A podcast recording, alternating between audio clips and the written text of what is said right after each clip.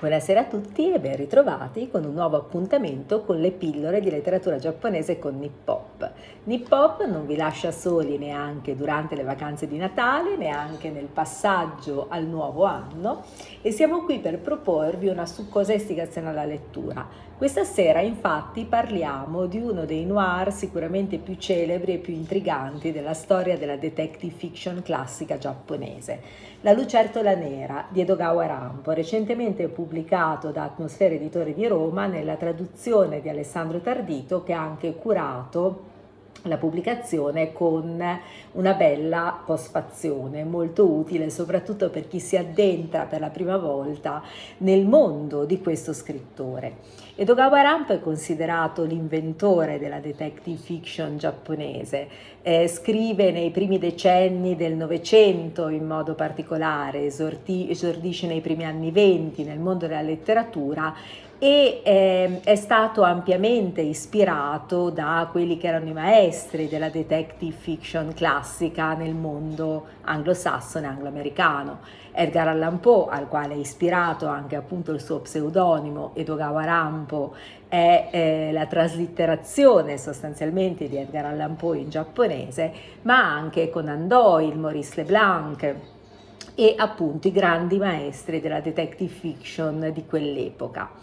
Eh, la Lucertola Nera è uno dei romanzi che ha avuto maggiore successo. Nel 1934 viene pubblicato, quindi segue altre opere già di grande successo, ricordiamo per esempio Ingiu, La belva nell'ombra, tradotto anch'esso in italiano, ma eh, ricordiamo anche La strana storia dell'isola Panorama, che è stato recentemente pubblicato da Marsilio. Eh, perché ho citato questi due testi? Perché in realtà La Lucertola Nera che deve molto del suo successo duraturo anche il fatto di essere stata oggetto poi di trasposizioni sia teatrali che cinematografiche, in particolar modo una celebre trasposizione cinematografica che ha visto impegnato anche Mishima Yukio.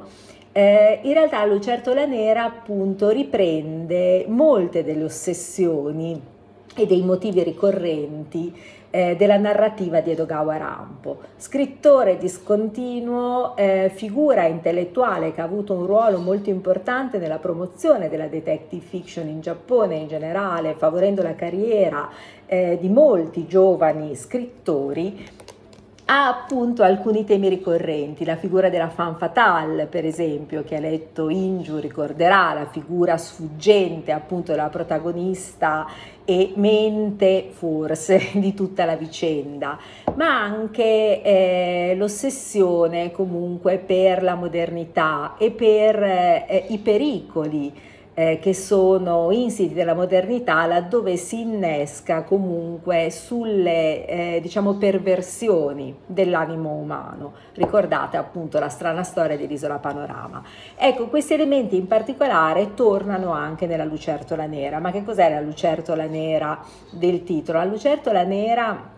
è il nome con cui è nota la protagonista appunto della, del romanzo, la mente criminale attorno a cui ruota tutta la vicenda, Miss Midorikawa, è una bellissima fan fatale criminale, raffinata e inafferrabile. Inafferrabile ovviamente finché non incontra Akechi Kuro, il detective creato dalla penna di Edogawa Rampo. Eh, Akechi Kogoro era già apparso in altri romanzi eh, pubblicati precedentemente, ma eh, sicuramente in questo romanzo la sua figura, eh, come dire, raggiunge una piena configurazione. Eh, non è più il detective un po' stralunato dei primi romanzi, adesso è una figura raffinata eh, una figura carismatica che gode del rispetto anche delle forze dell'ordine e che eh, in realtà all'interno della Lucertola Nera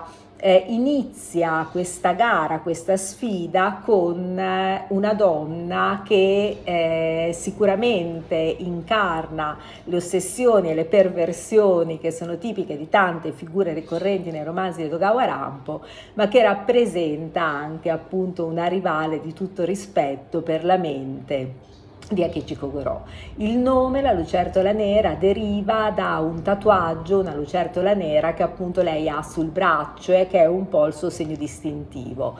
All'interno del romanzo, appunto, che si snoda nei meandri della città di Tokyo, eh, nei vicoli e nelle zone oscure che si nascondono dietro la facciata brillante dei quartieri del centro, eh, appunto è una vicenda complessa che vede al centro il rapimento di una fanciulla, figlia di un commerciante di gioielli e appunto anche quello che è il più prezioso diamante del Giappone.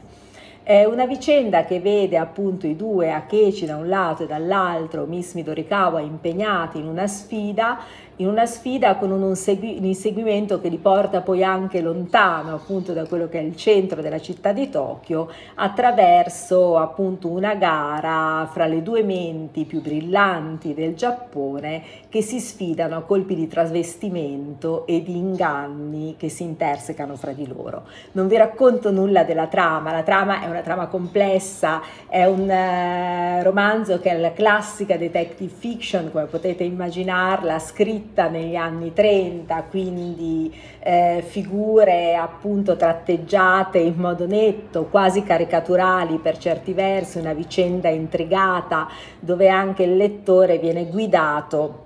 attraverso una serie di sotterfugi e di inganni reciproci finisce per smarrirsi un po' nei meandri di una storia che si costruisce attraverso l'intreccio di molteplici fili. Quindi non vi racconto ovviamente la trama, ma quello su cui voglio attirare la vostra attenzione è intanto la piacevolezza della narrazione, tuffarsi in un mondo,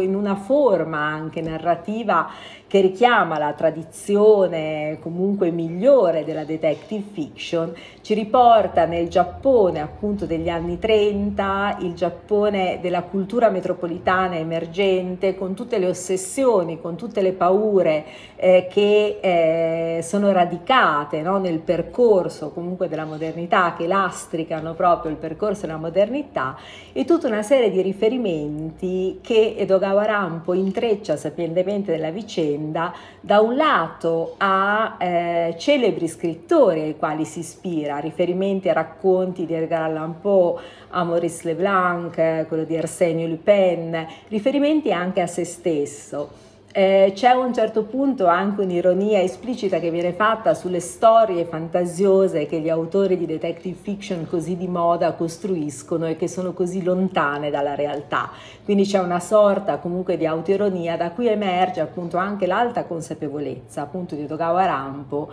eh, nella scrittura e dei riferimenti anche espliciti, fra l'altro, ad alcuni suoi racconti. Ci sono dei riferimenti eh, evidenti alla eh, strana storia dell'isola Panorama, nell'ossessione appunto che la mente criminale di Miss Midorikawa ha per la costruzione, la raccolta, la collezione eh, di mostri. Eh, mostri che sono figure dell'eccesso e quindi sono figure mostruose anche per l'eccesso di bellezza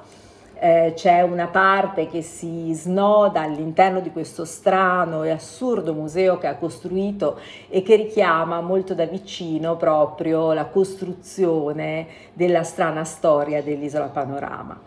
Eh, ma eh, ci sono poi una serie di riferimenti espliciti anche alla poltrona umana, uno dei racconti più celebri appunto di Dogawa Rampo che è già stato tradotto in un'altra raccolta pubblicata sempre da Atmosfere Libri eh, La poltrona umana e altri racconti eh, tradotta e curata appunto da Francesco Vitucci. Quindi un eh, romanzo che è stratificato, un romanzo che dietro il piacere appunto della trama, il piacere di perdersi in questo stile narrativo un po' retro, eh, nasconde anche appunto una alta consapevolezza della scrittura e ci consente un po' un viaggio in quello che è proprio la nascita della detective fiction giapponese. La detective fiction giapponese di cui appunto Edogawa Rampo è considerato l'iniziatore si muove proprio attraverso questi due poli. Da un lato l'ispirazione alla migliore tradizione d'oltreoceano, Edgar Allan Poe, Conan Doyle, Leblanc e eh, comunque ha una narrativa che si fonda, che ruota attorno alla mente brillante del detective e alla sua capacità deduttiva. Dall'altro l'emergere però di una serie di ossessioni e di un mondo invece eh, oscuro e irrazionale che è quello del folklore, delle storie di fantasmi della tradizione giapponese. Ecco, ancora una volta nella lucertola nera questi due elementi si fondono alla perfezione. Quindi da un lato la capacità, l'abilità di Akechi Kogoro e la sfida sicuramente intellettuale fra due menti brillanti, la sua e quella della lucertola nera, della criminale protagonista e vero motore di tutta la vicenda. Dall'altro però appunto questa figura in particolare della lucertola nera eh, con le sue ossessioni, con eh, le sue perversioni che emergono appunto all'interno del racconto, ci porta in un mondo oscuro, in un mondo dove non tutto può essere spiegato con la razionalità. Quindi un romanzo perfetto per accompagnarci in questo periodo di vacanza e di nuovo buone letture, La lucertola nera di Edogawa Rampo, Atmosfere editore, traduzione curatela di Alessandro Tardito. Grazie, buon anno e buone letture a tutti.